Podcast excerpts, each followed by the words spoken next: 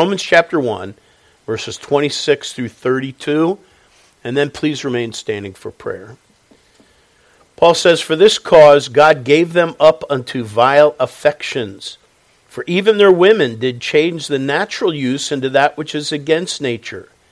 And likewise also the men, leaving the natural use of the woman, burned in their lust one toward another, men with men, working that which is unseemly, and receiving in themselves that recompense of their error which was meet.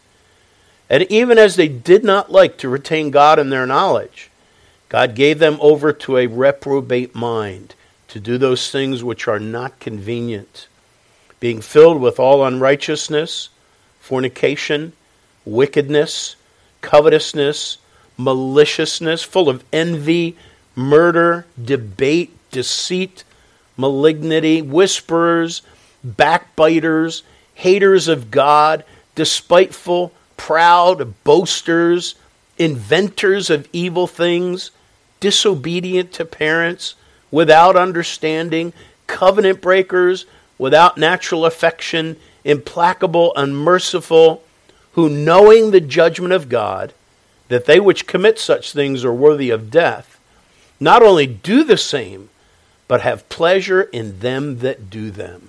May God bless His word. Let's bow in prayer. Father, we're so grateful that we have your revelation to us. Now it is our job to be students of the Scriptures, to study, to show ourselves approved unto you.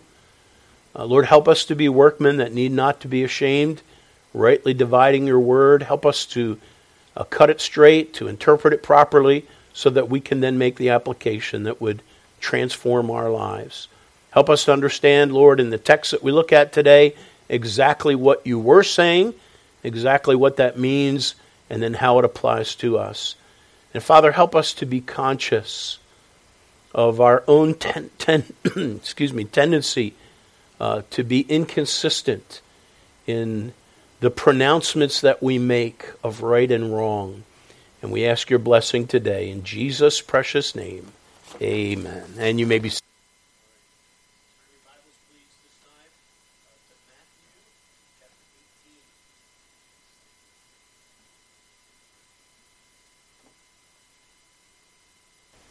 Um, two, last week, I started having a, a cough, and I forgot to announce, I'm going to do this again today. I'm not going to greet folks after, and it's not because I'm being antisocial or because I don't love you. Uh, I just, I do love you. I don't want to give you my sickness, so I'm going to preach from a distance here, and then right after the service, I'm going to go hibernate. Um, and if you need, you know, you if you don't have my cell number, if you need to communicate with me, or send me an email. I, I try to make myself available to everyone. So if there's anything you need to talk to me about, please communicate um, as soon as you need to. Uh, but that's why I will not be shaking hands at the end. So two weeks ago, last week again, we focused on Thanksgiving in preparation for Thanksgiving. Uh, two weeks ago, we began part one, and today we're going to do part two on the double standard. And we started in Matthew eighteen. So I want you to just look at this briefly. This will be our introduction. Matthew chapter eighteen, beginning in verse twenty-three through thirty-five. It starts out, "Therefore is the kingdom of heaven likened unto a certain king." Now we we notice that the term double standard goes back to the eighteenth and nineteenth century, and it referred to what was called bimetallism, and it was simply a monetary system that was based upon two metals. A double standard. Gold and silver. That was the double standard. So, for example, when you look at Matthew eighteen, the story, and this is what we did last Sunday, we saw that there was a king. Someone owed the king ten thousand talents. That's an old form of, of uh, monetary value. ten thousand talents. And the person could not pay it. And the king had mercy on that person that owed him this very large amount, and he forgave him. That guy then turned around and found someone that owed him a hundred pence. Now, a hundred pence, a pence, or the Greek is a denarii, is a whole lot easier to define than a talent, because a pence was simply a day's wage. For the Roman soldier, for many common worker, A pence was one day's wage, so a hundred pence is easy to tally. The talent was a little more difficult because it does not say there was, it was a weight of measurement, and it depended on if you're talking about, again, ten thousand talents of gold, which would really be high, or ten thousand talents of silver, which would still be really high and impossible to pay, but not as bad as the gold.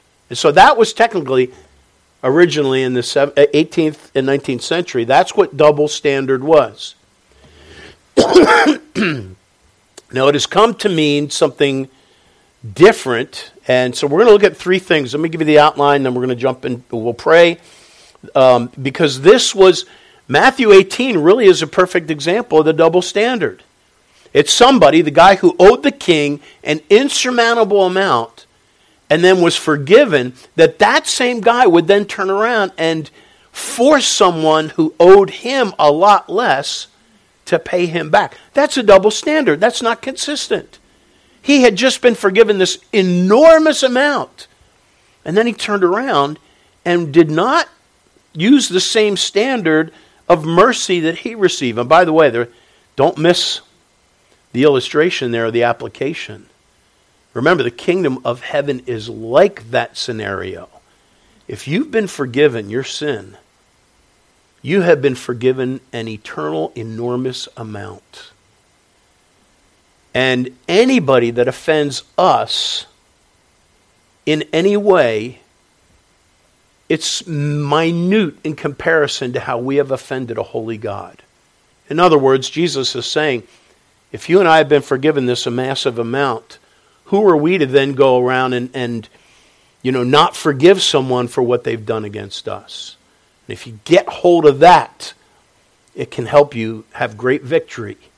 The problem is we magnify the offenses against us, and then we tend to minimize our offense against God.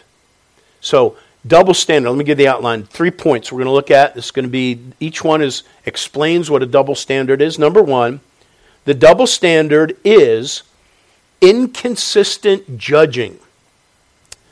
Now, again, we've heard everyone quotes Matthew seven one, judge not that ye be not judged. And so many people think, well, all judging is wrong. Anybody that judges is a bad person. You're mean. We all judge. And that statement needs to be kept in the context. It's not saying that it's always wrong to judge. But a double standard is when we are judging inconsistently. Number two, a double standard is not holding yourself to the same standard that you hold others to. That's a double standard.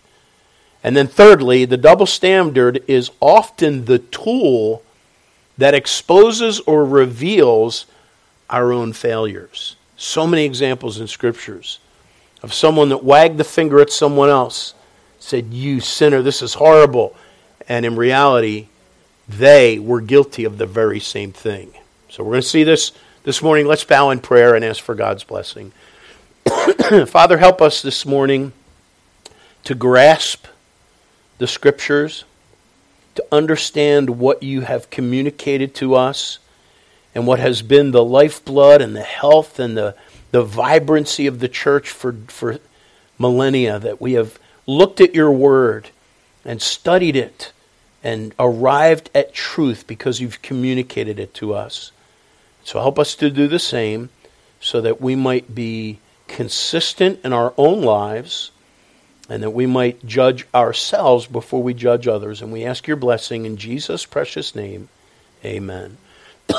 So the double standard is, again, it is, number one, it is it is inconsistent judging. Now, I want you to go to First Corinthians chapter four and verse five. I've quoted this so many times. You probably have it memorized. First Corinthians four, five. And by the way, the, the, the many texts that are taken out of context, for example, Matthew seven one, where Jesus said, judge not that ye be not judged. He then went on to explain what he meant by that. And he was not saying, don't ever discern and call something right and wrong. Because in that same text, in Matthew chapter seven, I think it's verse fifteen, he says, beware of wolves in sheep's clothing. How do you know them? You shall know them by their fruits. So in the same text that he says, don't judge, he also says, examine fruit, judge fruit, be a fruit inspector. So, First Corinthians chapter four and verse five. This is an important statement. And again, it's not saying all judging is wrong. Keep it in context. Look at verse five. Therefore, judge nothing before the time, until the Lord come, who both will bring to light the hidden things of darkness, and will make manifest the counsels of the heart. Then shall every man have praising uh, have praise of God. So the double standard is not saying don't ever, ever, ever, ever, ever judge. No, it's telling us, first of all, we should not judge when we don't have all the facts. Remember, judge nothing before the time until the Lord comes. He's going to bring things to light. And then shall every man have praise of God. So it's not, uh, it's not, ba- so double standard is not, it's not basing right and wrong on God's perfect, consistent, omnis- omniscient consideration of all things. God's going to judge. And by the way, there is right and wrong. There's behavior that's right, there's behavior that's wrong. There's things that are right, there's things that are wrong. And when you, every day, when you and I make those judgment calls, haven't you ever said, that's not right? Or have you, can you say, I promise I have never ever said that's not right? I don't think anyone can say that. Because every day we are making judgment calls on things. And we're saying what's right. That is awesome. That is great. Yes, that's that's wonderful. Or no, that's bad. So, the challenge is that um, there are things. I'm sorry about this. I was hoping I would not cough. And I sang my heart out thinking I'd be all right. That seems to trigger it. So I will never sing again. It's not wrong to condemn wrong actions. I want you to imagine this scenario, okay? I want you to imagine that you approach someone. You're walking up to two people, and, and there I am, and I have a knife in my hand, and I'm getting ready to stab someone. You're seeing this. And I say to this person, I hate you, and I am going to kill you. And they say, oh, no, don't. I've never done anything against you. And I say, I know, I am going to kill you anyway. And then you see me stab that person multiple times. And then as I'm in the middle of killing them, I turn to you. And you look at that. What are you going to say? I'm not going to judge you. I'm not, who am I to judge? You're going to say that? Now, you might say that if you're afraid that I'm going to hurt you, right? I mean, that's happened many times where somebody's harmed someone else and they're the only ones that are there and they saw it and so they fear for their own life. But there's enough to say, folks, murder is wrong. Would you agree with that? The taking of an innocent life is wrong. Now that creates all kinds of questions. Because the Bible says, "Thou shalt not kill," and then Jesus, in one of those, uh, in one of the interpretations, he says, "Thou shalt do no murder." Because is the taking of innocent life, or is the taking of a human life, always wrong? What about capital punishment? Right? Is is that ever right? And there's so many scenarios. Now, the the scenario I presented, I tried to make it very clear that that person. You know, I was not defending someone in that situation. That was like an outright murder where the person acknowledged they didn't do anything wrong and we take their life. So we make judgment calls. And that's not what's being condemned here. First Samuel sixteen. Let me get, in fact, if you want to turn there, turn to First Samuel sixteen. So the idea of a double standard is we're not consistent in judging, or we don't have all the facts, or we don't understand what's going on behind the scenes. We don't know what someone's motive is for doing something. Uh, there are certain things you know, that are just outright wrong. Murder is wrong. But I just presented a few scenarios that imagine, you know, um, we don't know everything that's going on, and there's questions that need to be asked until you get all the facts. That's the idea of judge nothing before the time. So look at this example, First Samuel sixteen. Samuel, uh, verse one, it says, "And the Lord said unto Samuel, How long wilt thou mourn for Saul," that's King Saul, "seeing I have rejected him from reigning over Israel?"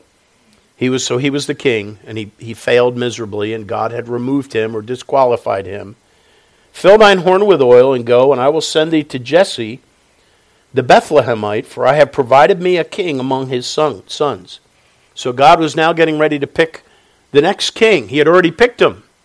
And so he said to Jesse, or he said to Samuel, "You go to Jesse, and uh, I'm going to show you who the next king is." And Samuel was very afraid, because Saul knew, uh, you know, if he catches me or, you know, anointing the next king, he's going to kill me.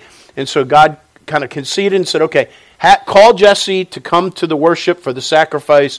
Have him bring his sons. So that takes place, and, and they've got the sons lined up from the oldest almost to the youngest. The youngest wasn't there. The youngest was David, and he was tending sheep. But all the rest of the sons were all lined up. And as soon as Samuel went, he looked at Eliab, who was, who looked like the stuff the kings were made of. You know, whatever that would be. Probably very muscular, very... Look, he had all the outward qualities of being a leader. So much so that Samuel looked at him and said, pointed out Eliab, the, the very first one in line. He said, "Surely the anointed, the Lord's anointed is in front of me. I know who's going to be king. It's clearly Eliab." I mean, look at that guy. He's got king written all over him. And then we find God's statements in verse seven. First Samuel sixteen seven. "But the Lord said unto Samuel, Look not on his countenance, or on the height of his stature, because I have refused him." And then here's a principle. "For the Lord seeth not as man seeth. For man looketh on the outward appearance, but the Lord looketh on the heart." That idea of judging things based only on appearance was exactly why many people condemned Paul, because apparently his appearance uh, was not what people thought it should be. And, and Paul even said in Second Corinthians ten seven, "Do ye look on things after the outward appearance?" And they did. And that's the tendency. And by the way, the idea of looking at things on the outward appearance isn't just like, okay, I see this guy, Eliab. He's got the physique and the demeanor, his walk. He just seems so kingly. Uh, but the idea is of judging based on the outward appearances is judging on what only what you see. That's again why Corinthians, First Corinthians four five says, "Judge nothing before the time." In other words, there are going to be things where you don't know someone's motive. You don't know why someone does something. It says, "Until the Lord come, who will bring to light the hidden things of darkness, and will make manifest the, the counsels of the heart," someone's motives, then God's going to judge. But we don't always know why people do what they do. And no doubt, folks, there's been a lot of things that you and I have either praised or condemned based on how it appeared, and God sees something quite different. Sometimes we tend to exalt people because of the outward appearance or what we think their motives are, and we think, oh, that... That person is so godly. That person is so meek. And yet the family members that know them most would say, oh, no, no, no, no. You don't know that person. And so that's the idea. It's not saying that judging things is wrong. It's saying keep in mind that we don't have all the facts. And so, by the way, um, this, this old-time preacher from the eighteen hundreds made this statement. He said, "Do not then spend the strength of your zeal for your religion in censuring others. The man that is most busy in censuring others is always least employed in examining himself." Not good. Thomas Lye, Lye said that. Don't spend the strength of your zeal for your religion in censuring others. It's not saying you can't say that's wrong and that's right. He's saying don't be consumed with just going around and condemning everything and everyone else, because when you do that, the person that is most busy in censuring others is always least employed in examining himself. So, I came across a criticism a while ago. In fact, this was ten years ago that I wrote this down, so keep in mind this quote is going to be aged, um, but it's something that I, it, it's one of those things that's, they're not condemning to death somebody that violates this thing that they're being exhorted. But it's something where somebody communicates an opinion, and I agree with the sentiment. You may not. It's when people sing the national anthem for a for a ball game or something. And in fact, I forgot to write down who said this, but I, I used it in a sermon in two thousand eleven. So if I, I start reading this, you're like, oh, he's read that before. Well, I forgot that I read it, actually. But here's this this person, whoever it was, is exhorting the pop star of today that is singing the national anthem. And again, I, I, I totally agree with this sentiment. This person said, so with all the kindness I can muster, I give this one piece of advice to the next pop star who is asked to sing the national anthem at a sporting event. Save the vocal gymnastics and the physical gyrations for your concerts. And just, I think someone else agrees with that. Just sing The Nash, uh, just sing the song the way you were taught to sing it in kindergarten. Straight up, no styling. Sing it with the constant awareness that there are soldiers, sailors, airmen, and Marines watching you from bases and outposts all over the world. Don't make them cringe with your self-centered ego gratification. Sing it as if you're standing before a row of eighty-six-year-old World War Two vets wearing their Purple Hearts, Silver Stars, and flag pins on their cardigans, and you want them to be proud of you for honoring them and the country they love, not because you want them to think you are a superstar musician. They could see that from the costumes, the makeup, and the entourages. Sing the Star-Spangled Banner with the courtesy and humility that tells the audience that it is about America and not about you. I thought that was good. I mean, isn't that good? Amen. You know, you're singing it. Uh, again, I love that last statement. Sing the Star-Spangled Banner with the courtesy and humility that tells the audience that it is about America and not about you. Now again, many of you are shaking your head. You agree with that. We, those are the kind of things, folks, where we make judgment calls all the time. And we say, you know, I just I think that's wrong behavior. I think this is right behavior. And you and I are entitled to do that. In fact, you know that in John chapter seven, Jesus said this, John seven twenty four, judge not according to appearance, but judge righteous judgment. There are things that are wrong, and there are things that are right. There are things that are praiseworthy, and there are things that are worthy of being condemned. Now, in our day, the worst thing you can do is to say that some, someone else is wrong. And and that's it. You're not allowed to have an opinion. And yet, the people that have an opinion are being condemned for having an opinion, and so somebody's condemning someone else and violating their own standard. Now, turn to Romans chapter one, please. So, first of all, the double standard is inconsistent judging. We all do it. We need to be aware of that, because someday God is going to, again, He will make, everything will be made manifest. All the hidden things are going to come to light. All the motivations and counsels of the heart are going to be brought out. And then, in the final judgment, everyone's going to have praise of God or judgment based on what really is. So now, t- number two, the double standard is not holding yourself to the same standard that you hold others. Romans chapters one through three is the doctrine of, the whole the whole book of Romans is talking about justification.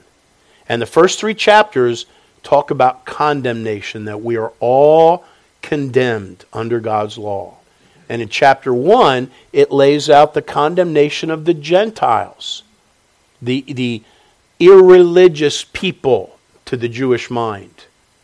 And so in the end of verse chapter one, and by the way, keep in mind, please keep in mind that there was no chapter divisions of one and two when Paul was writing this letter. In fact, for the first fifteen hundred years, uh, since the time of Christ, the Bible was not didn't have chapters and verses. That was in the fifteen in fifteen fifty-one when Stephanus started to um, put verses. So keep in mind, when you and I go to heaven, we're going to meet like Christians that were alive for the first fifteen hundred years. And our conversation, you imagine this, you you meet someone from the year eleven hundred. And you start talking about the scriptures and you say, oh, my favorite verse was Philippians four thirteen. And they're going to be like, Philippians four thirteen? What's Philippians four thirteen? I mean, they know what Philippians is. But imagine that for fifteen hundred years, they didn't have scripture, you know, they didn't have verses. It was just all one letter. So chapter one was followed by chapter two without that distinction. So here's, here's what Paul's doing. He's communicating to the Jew, and he's, he's writing all the qualities of the irreligious person, the Gentile, who, by the way, had the law of God written in their heart, but did not have the oracles of God given to them. So look at, again, Romans one, verse twenty-eight. Even as they did not like to retain God in their knowledge, just the opposite of the Jews, God gave them over to a reprobate mind to do those things which are not convenient, being filled with all unrighteousness, fornication, wickedness, covetousness, malice. And he just starts listing all these sins that were typical of the Gentiles, the irreligious. He's doing this for a reason, because he's about ready to turn the tables on the Jews. And he knows exactly how, he knows how they operate, because he was one of them. He's ready to kill anyone that was part of the church. So here, he's given all this list. And then he wraps it up in verse thirty-two, who knowing the judgment of God that they which commit such things, such things are worthy of death, not only do the same, but have pleasure in them that do them. And you can imagine the audience reading that and going, oh, these disgusting people. Backbiters, haters of God. They're despiteful, they're proud, they're disobedient. I mean, they're just, you can see them. He's, he's kind of brought them along so that now they're condemning other people. And then look at verse one of chapter two. Therefore, thou art inexcusable, O man, whosoever thou art that judgest, for wherein thou judgest another, thou condemnest thyself. For thou that judgest doeth the same things. And and he's he's turning the tables, and he is condemning their actions. Verse two, but we are sure of the judgment of God is according to truth against them who commit such things. Look at verse three. And thinkest thou this, O man, that judgest them which do such things and doest the same, that thou shalt escape the judgment of God? See, they're sitting there pretty comfortable at first, wagging their fingers, saying, those, those Gentiles are despicable. They are, they have no thoughts of God or whatever. And then all of a sudden, Paul turns the table on them. And verse three, and thinkest thou this, O man, that judgest them which do, do such things, and doest the same, that thou shalt escape the judgment of God? Or despisest thou the riches of his goodness and forbearance and longsuffering, not knowing that the goodness of God leadeth thee to repentance? You realize, folks, that every action we condemn, that some of them, folks, were things we did. And God saved us. Some of the people that we condemn, if we are in such a case, might be people that end up getting saved. And their sins are washed away. But when we condemn someone, it's like we're not giving room for their repentance. In fact, look, look how God views it. Verse five. After thy hardness and impenitent heart, treasurest up unto thyself wrath against the day of wrath and revelation of the judgment of God, who will render to every man according to his deeds. Look, jump down to verse twenty-one of chapter two, Romans two twenty-one. Thou therefore, which teachest another, teachest thou not thyself? Thou that preachest a man should not steal, dost, that not, dost, dost thou steal? Thou that sayest a man should not commit adultery, dost thou commit adultery? Thou that abhorrest idols, dost that, thou commit sacrilege? You get the idea. See, the double standard, folks, is when we condemn others and we don't hold ourselves to the same standard. That's exactly what we saw last two weeks ago. That's what Judas did. Remember when Mary came and broke and wasted that expensive ointment to anoint Jesus? And all the disciples are there, and Judas says, "What a waste! That, that perfume could have been sold and given to the poor." Now, let's just look at that. If we were back there in the, you know, judging by appearance, I wonder how many of the disciples heard Judas say that and thought, "You're right, Judas." There's that Judas again, always thinking about the poor. Such a kind, you know, he's, he's so practical. Now, we know, based on that context, that the Bible said he didn't say that because he cared for the poor, but he was a thief. See, he was condemning something that, in a sense, condemned his own sin. And, of course, we know the story of David in Second Samuel chapter twelve, after he had committed adultery and then connived to have Bathsheba's husband killed.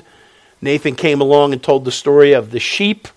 You know, a neighbor who had many, many sheep and flocks, had some guests coming over, and instead of taking one of his own flock, he took the neighbor's only she- uh, pet sheep and slaughtered him.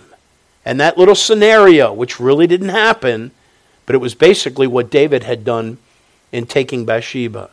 And you remember after Nathan got David to, to sit on his judgment seat and say, "The man that did that should pay back fourfold and he should die." And then what did what did Nathan say? "Thou art the man." Now I'm convinced, folks, the Bible says by our words we will be justified and by our words we will be condemned. And I'm convinced that all God needs to do on Judgment Day is replay our own words of pronouncements against other people, because we can do it so easily. And then God will show us, "Now, see how you're condemning this person? Listen to where you did that."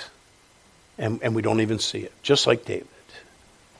And so, let's go to Matthew seven, our last point. Number one, the double standard is inconsistent judging. Number two, the double standard is not holding ourselves to the same standard that we hold others.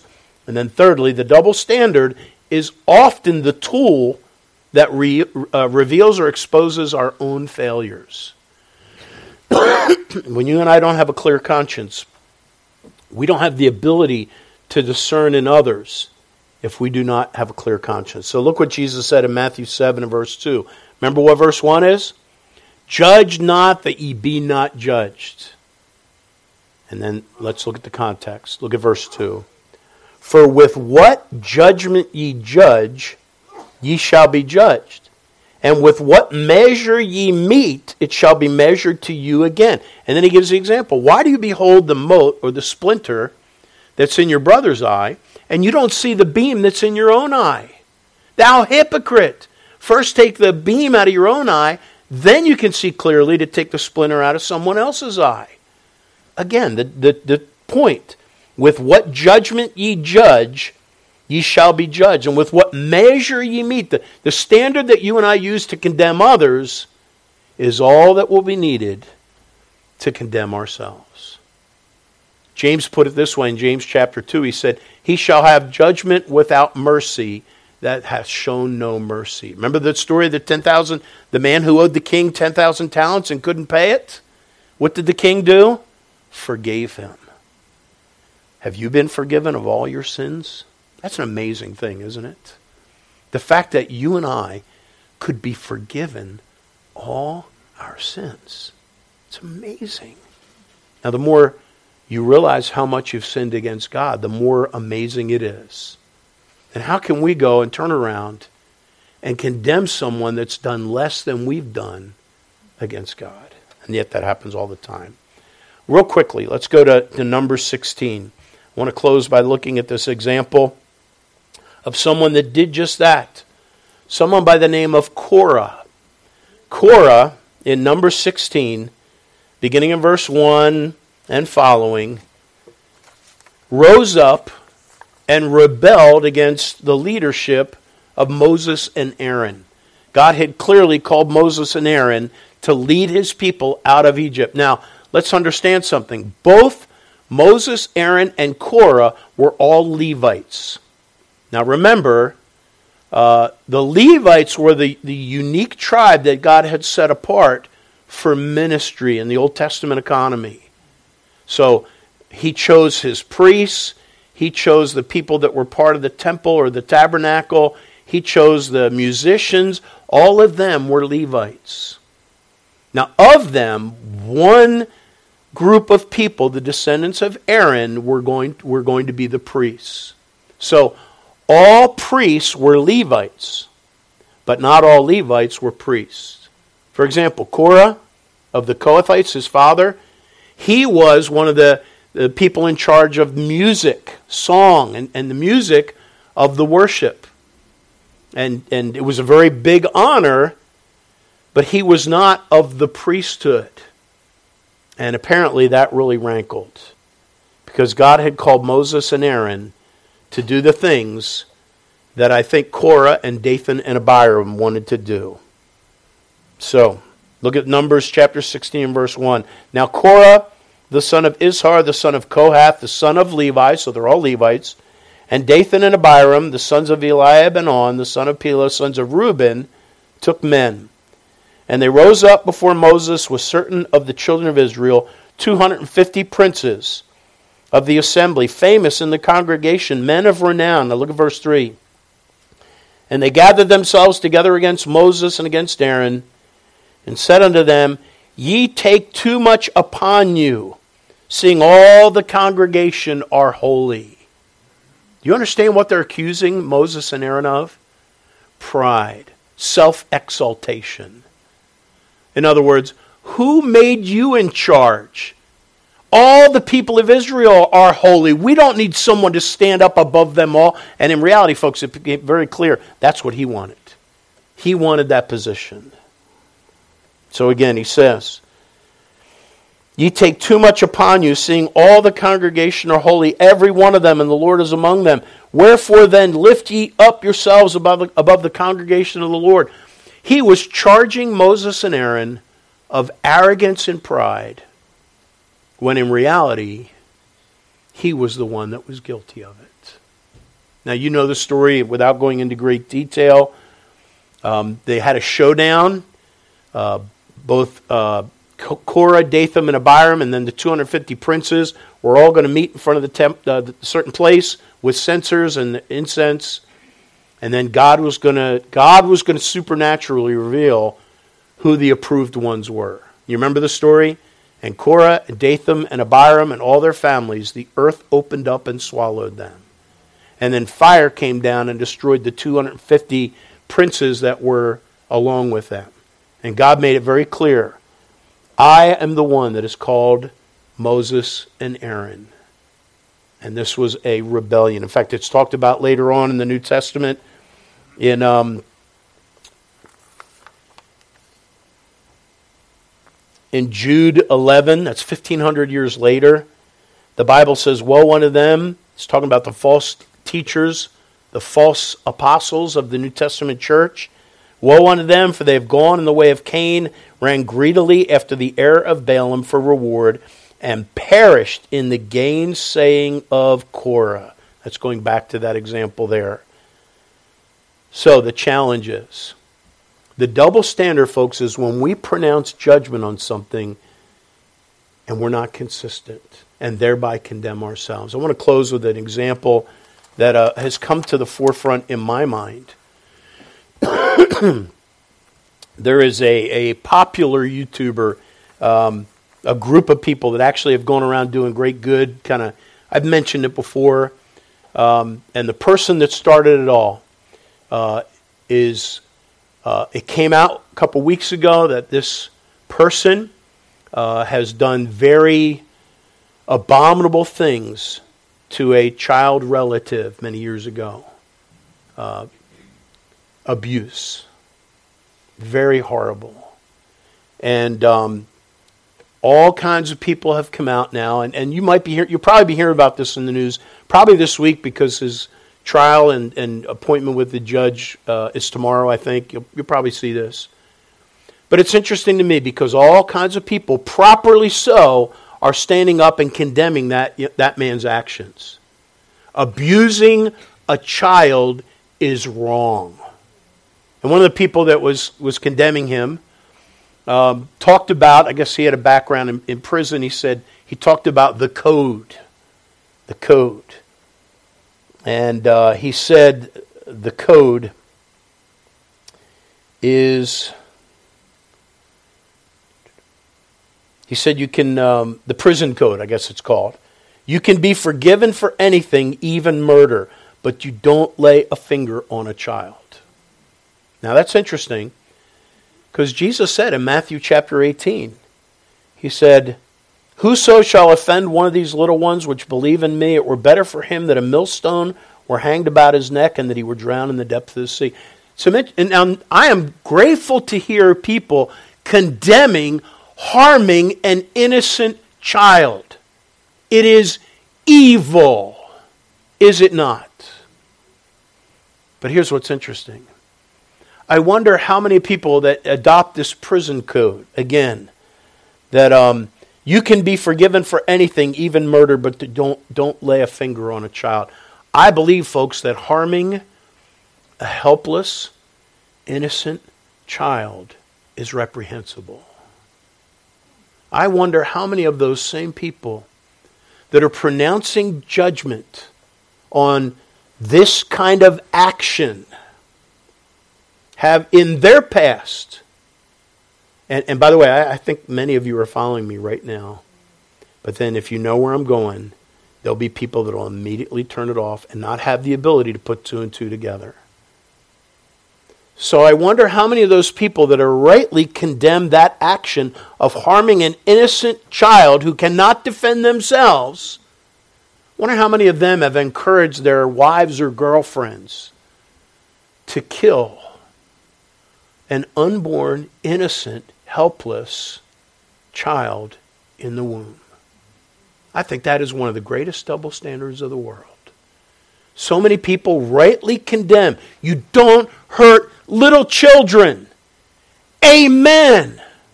But what about the most littlest, helpless children in the womb?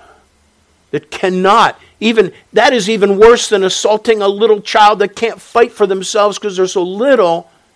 Here you're taking the most vulnerable of society in a mother's womb. By the way, if, ladies, you are with child, think of that phrase, then we're not just talking about, well, my body is my own. Yeah, your body is your own.